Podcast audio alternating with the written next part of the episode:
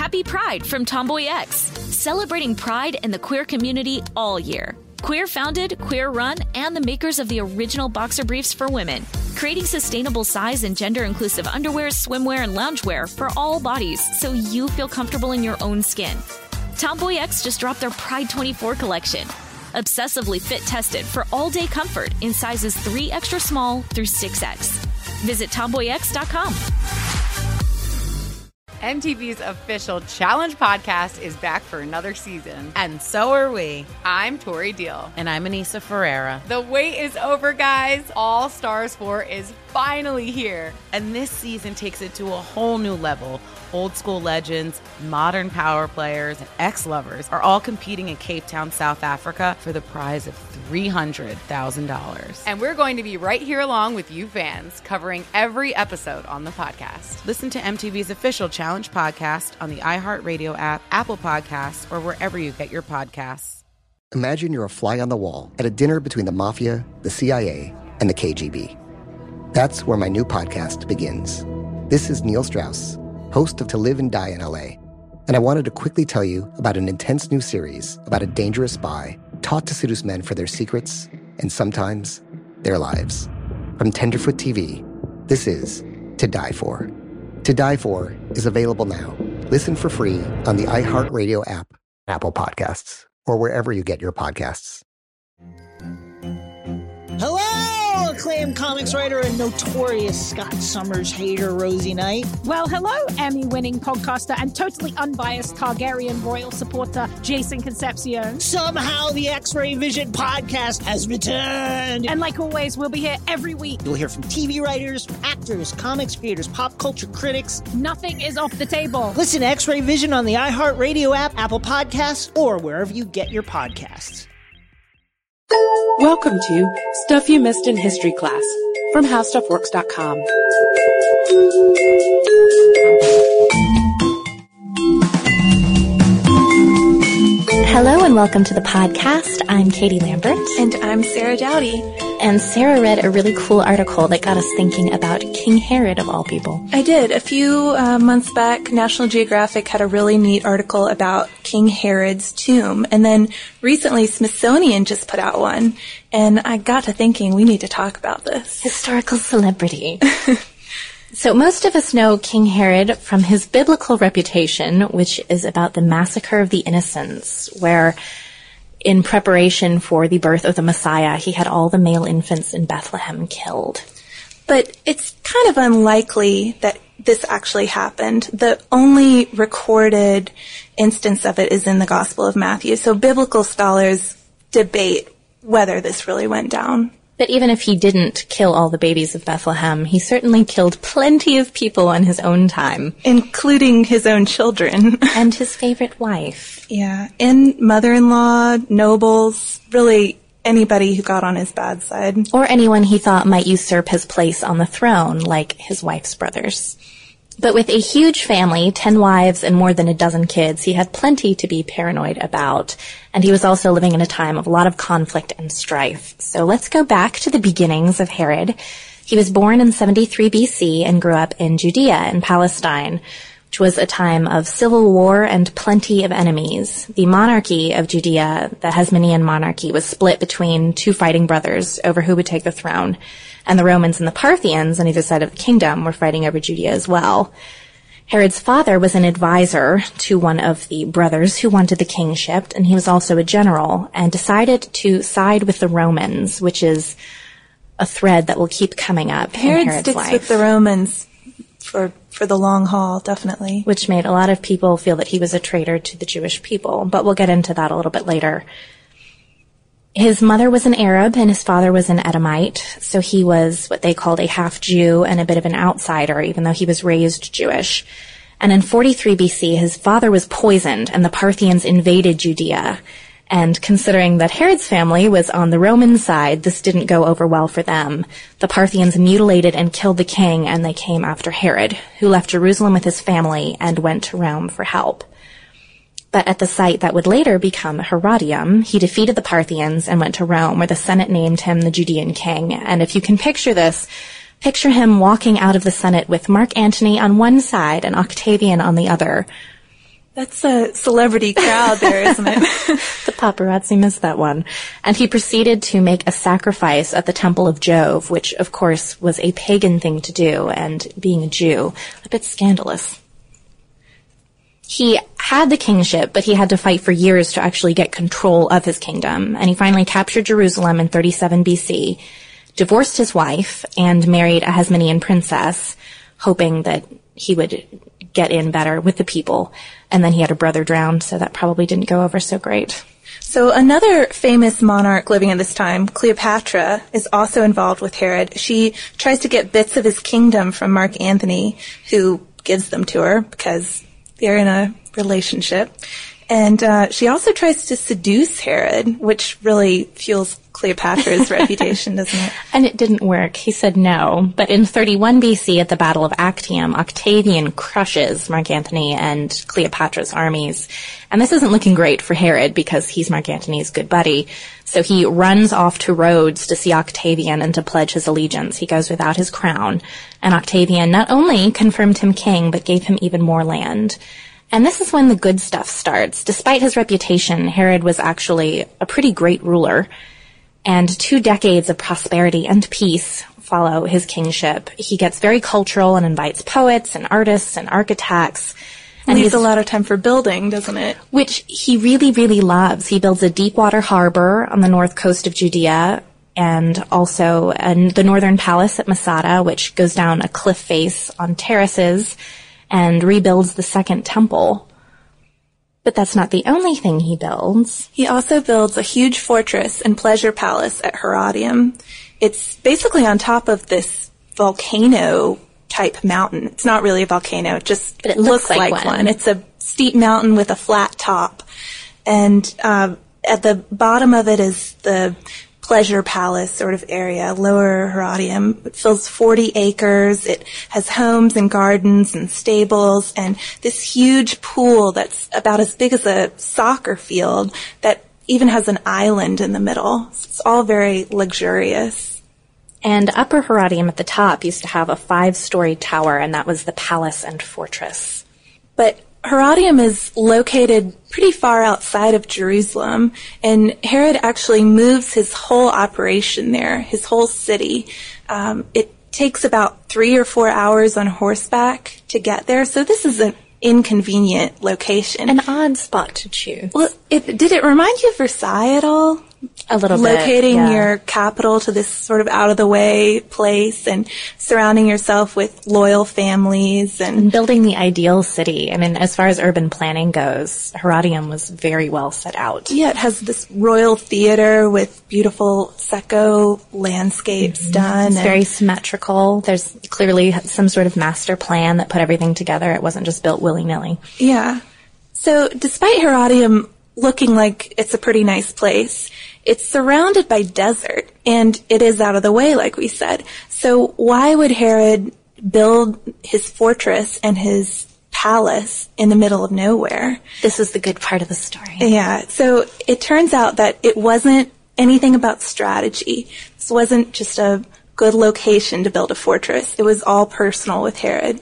And when he had been governor of Galilee and the Parthians invaded, he got out because of the new king being named. Right, and tried to flee to Rome. Mm-hmm. And he had declared his allegiance and everything.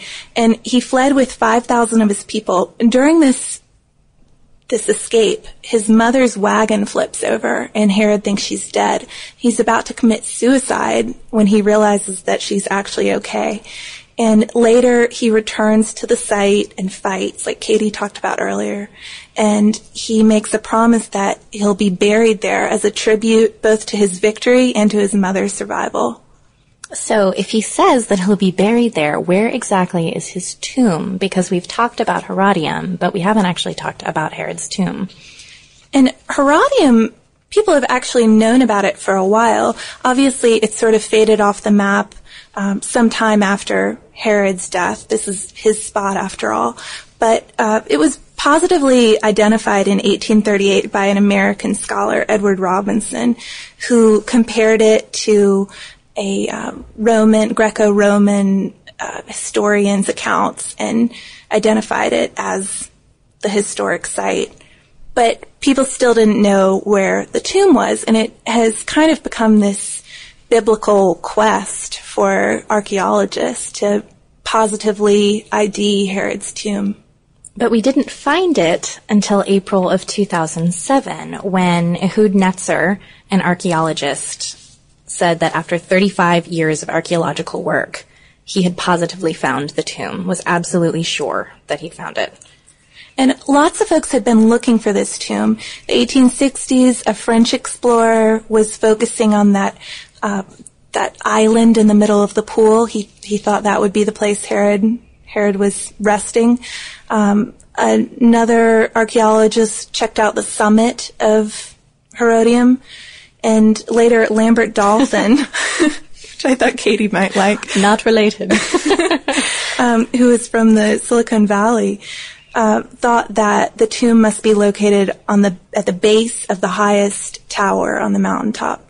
But Netzer wasn't swayed by any of these previous um, expeditions. Well, and he wasn't looking for Herod's tomb when he even started excavating different locations. But at some point, it turned into an obsession. And in 2006, he saw an irregularity in a wall and decided that, again, since everything looked so planned out, if something was irregular, that must mean something bigger, and decided that's where they should look.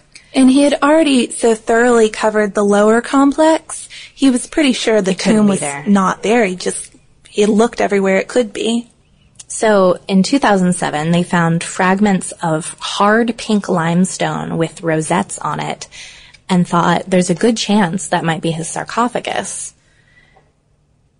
And then later in April, they found giant blocks of white limestone, which would have been part of a structure that was 80 feet high. And according to the National Geographic article, there was a cube-shaped first floor, a cylindrical second floor, and a high-peaked roof. And they also found two other sarcophagi that weren't quite as nice, along with some human bones. So Netzer suspects Herod probably changed his mind about the burial spot. This halfway up the mountain location is kind of surprising. Um, it is the last place everyone looked, obviously.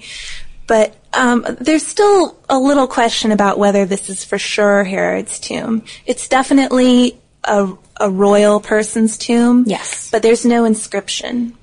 Which is the kind of positive identification you really want. But part of the problem with that was that the sarcophagi had been destroyed about 70 years after Herod's death during one of the Jewish revolts against the Romans, and it's clearly been smashed to pieces with hammers. So even if there had been some sort of identification, it may have been purposefully destroyed. So while Herod was obviously unpopular enough to get his tomb smashed 70 or so years after he died, he wasn't uh, super well liked even immediately after he died. Part of that comes from his great deathbed idea to imprison a lot of the local notables, Jewish notables, and ordering them to be killed after he died. Because uh, that way, everyone would be even sadder that he was dead. Yeah. not only had you lost your king, you lost all of your notable Judean citizens. But obviously, Herod dies and these guys are let go and everybody celebrates because, hey, you know, all of our notable citizens are alive. And they were none too impressed with their king at that point. Yeah. Although we've talked about Herod's tomb, we haven't talked about his actual death, and it's a bit grisly. He has a pretty remarkable, if disgusting, death. Uh, I-, I love these modern day diagnostics where I know, me too. Yeah, it happened recently with Mozart. Mozart and You blogged about that. streptococcus. Um, just where modern doctors go back and look at the case history of some famous long dead patient and try to diagnose how they died. And this happened a few years ago. Um, a Dr. Jan Hirschmann made a diagnosis based on the biography of Herod by Flavius Josephus, which was itself based on an account of Herod's court historian. And Josephus had written that Herod had a fever, though not a raging one, an intolerable itching of the whole skin, continuous pains in the intestines, tumors of the feet, inflammation of the abdomen, and gangrene of the privy parts. Also, he had asthma, limb convulsions, and bad breath. I saw the bad breath thing too, and, and putrefied and worm-eaten genitals, along with a ravenous appetite and an ulcerated colon. So some people have thought that Herod died of gonorrhea, but or syphilis, or syphilis. Hirschmann figured that all the symptoms, except for the genital gangrene, signified chronic kidney disease. She figured that the gangrene was actually caused by a rare infection called Fournier's gangrene. But some people have said that these may all have been a figment of his biographer's imagination because again, Herod wasn't so popular at that particular time. He was called Herod the Great a bit sarcastically.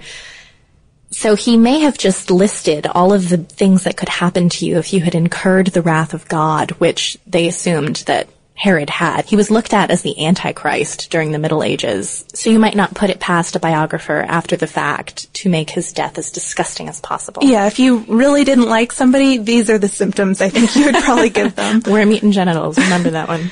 But regardless of how it went down, Herod died in Jericho, which was his winter palace, and his people carried him 25 miles on a golden bier. His family, army in full battle gear, 500 servants and freed slaves all just walk into Herodium, the place he, had, he promised to be buried. He had gemstones and purple drapes and his crown and scepter, so he was still shown a royal dignity in death. Again, even if he wasn't the favorite. And after he died, everything in Judea just completely fell apart. His fortune was spent by his family. Harmony was destroyed. Things started to get into conflict again. And Herod's son was so bad at ruling that the Romans finally put someone else in there to rule, which just intensified the conflict between the Jews and the Romans. So the Jews first revolted in the 60s AD and vandalized Herod's tomb, changed his dining room into a synagogue, dug mikvahs in the courtyard, and they lost. And at Masada, it said they killed themselves to avoid becoming Roman slaves. And the second revolt was in the 130s, where they again used Herodium and Masada as fortresses and dug tunnels into the hills at Herodium, which you can still see today. So if you'd like to learn more about Jerusalem, Jerusalem Syndrome, archaeology, and the Battle of Actium, you can go to our homepage at www.howstuffworks.com and type it into the search bar, and also take a look at our blog. And if you have any comments or questions, send us an email at historypodcast at howstuffworks.com. For more on this and thousands of other topics, visit howstuffworks.com. Let us know what you think. Send an email to podcast at howstuffworks.com. And be sure to check out the Stuff You Missed in History Class blog on the howstuffworks.com homepage.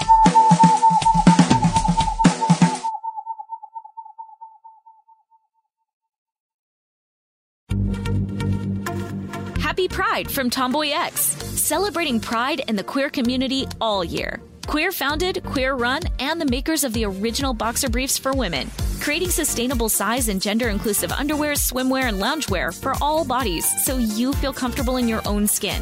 Tomboy X just dropped their Pride 24 collection. Obsessively fit tested for all day comfort in sizes 3 extra small through 6X. Visit tomboyx.com. MTV's official Challenge podcast is back for another season. And so are we. I'm Tori Deal. And I'm Anissa Ferreira. The wait is over, guys. All Stars 4 is finally here. And this season takes it to a whole new level. Old school legends, modern power players, and ex lovers are all competing in Cape Town, South Africa for the prize of $300,000. And we're going to be right here along with you fans, covering every episode on the podcast. Listen to MTV's official Challenge podcast on the iHeartRadio app, Apple Podcasts, or wherever you get your podcasts. Imagine you're a fly on the wall at a dinner between the mafia, the CIA, and the KGB. That's where my new podcast begins. This is Neil Strauss, host of To Live and Die in LA, and I wanted to quickly tell you about an intense new series about a dangerous spy taught to seduce men for their secrets and sometimes their lives. From Tenderfoot TV, this is To Die For. To Die For is available now. Listen for free on the iHeartRadio app, Apple Podcasts, or wherever you get your podcasts. Acclaimed comics writer and notorious Scott Summers hater, Rosie Knight. Well, hello, Emmy winning podcaster and totally unbiased Targaryen royal supporter, Jason Concepcion. Somehow the X Ray Vision podcast has returned. And like always, we'll be here every week. You'll hear from TV writers, actors, comics creators, pop culture critics. Nothing is off the table. Listen to X Ray Vision on the iHeartRadio app, Apple Podcasts, or wherever you get your podcasts.